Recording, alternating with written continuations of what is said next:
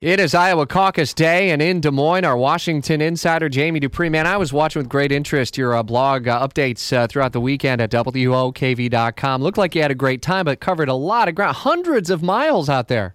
It's what you got to do, Rich, if you want to get around. Sometimes you can only get to three or even two events yesterday. We drove two hours to go to the Donald Trump event out in Council Bluffs, which is to the far west of Iowa, right along the Missouri River over by Omaha. And uh, Trump there was with Jerry Falwell. I mean, obviously, you know what that message is, Rich. It's a message to evangelical voters here that it's okay to vote for Trump. Trump has been doing well with those voters, but I have to say, I haven't found too many of them who are on his side. And it's one of those things that that we've been seeing a lot of reporting about that where are the Trump voters? They they're there, but not as big.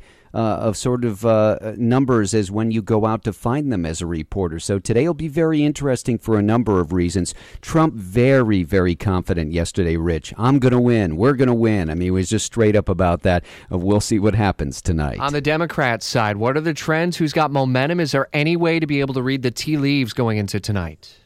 Now, I would say that this, uh, you know, I always say trust your gut when you see stuff. And last night it was a huge rally for Bernie Sanders here in Des Moines. Now, Hillary Clinton has been having big rallies as well, but I just wonder if this is sort of a repeat of eight years ago when uh, Hillary Clinton was supposed to win in Iowa and she did not. That race is very, very close.